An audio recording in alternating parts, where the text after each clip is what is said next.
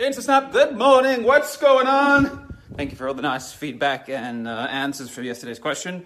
And uh, we had uh, one answer that really stuck out in particular. So it appears that some of you guys are experiencing some challenges in building your audience. So on today's mini lesson, I'm going to share a couple of tips to do just that. First and foremost, there's paid growth and organic growth. And for the sake of this particular mini lesson, I'm not going to be talking about paid. You can go and find a Facebook marketing expert or a social media marketing expert that can help you grow your followership. I'm talking about the organic. Second tip building an audience is less about the audience and more about you.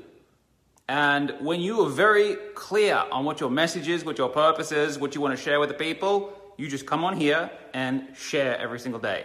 Valuable content. If you're a florist and you love flowers and floristry, get on here and share and talk and show what you're doing with your flowers. If you love gaming, you get on here and talk and share about your game or you stream your game and you start being a leader in that space.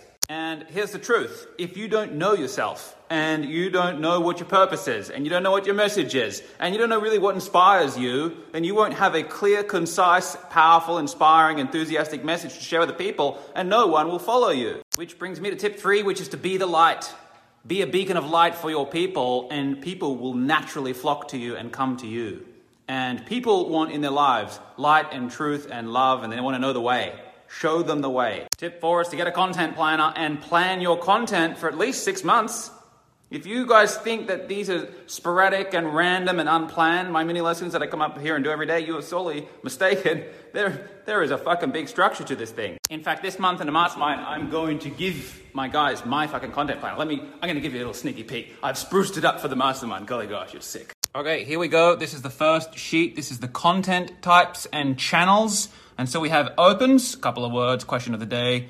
We have uh, content types, myths, quick wins, tips, the X ways that I how to, personal beliefs. We have the closes, how to close a thing if you want to do a swipe up or you want to call to action, ask the audience a question. We have other, the music, the lifestyle things. You've seen me do all this.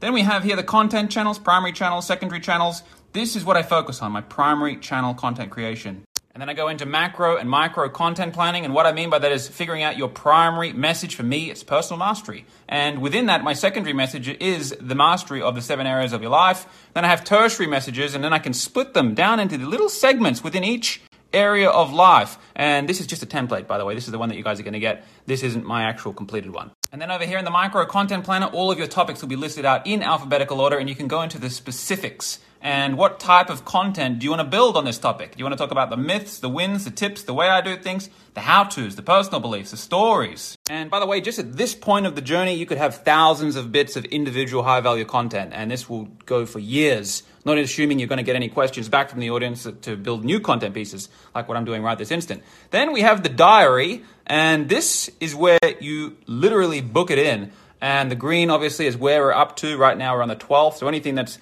not green where we're up to today.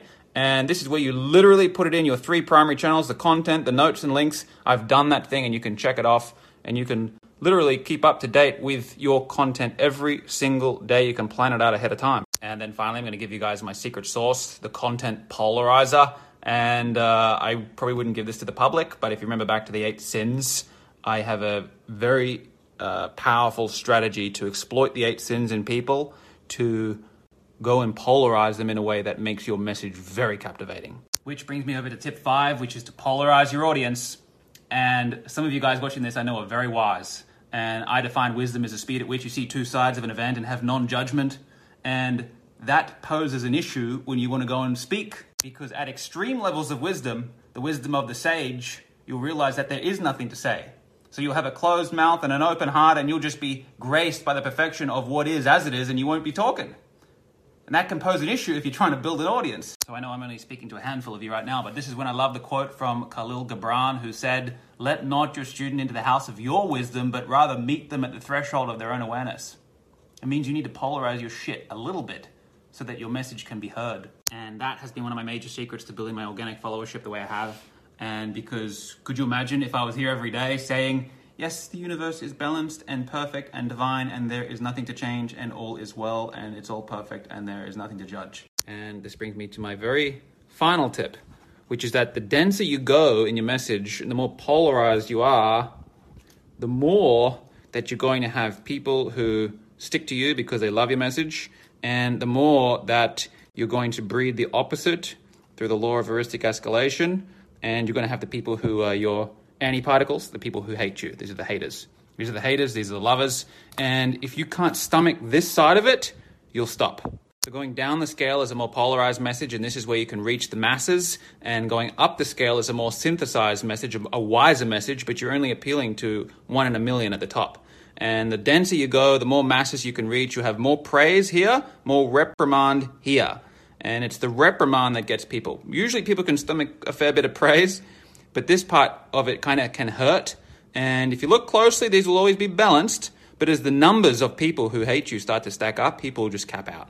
So I hope you enjoyed my tips for building an audience. And as of the 15th, what are we? Next week, we are starting speaking month in the mastermind. Learning to speak, what I'm doing right now, has been something that I've just I just started like a few years ago. And I was really introverted and I didn't know what the fuck I was doing and I was nervous and I hated looking at myself and my face and my hair. And hearing my voice back on recording was quite a painful ordeal. But I practiced and practiced and practiced and practiced that thing because I knew that speaking, learning to speak and influence is one of the most powerful skills that you can possibly develop. Anywho, if you want to join us all in the mastermind this month, swipe it up to 80 Australian dollars, 80 bones. Golly gosh. It will uh, be a game changing month this particular month.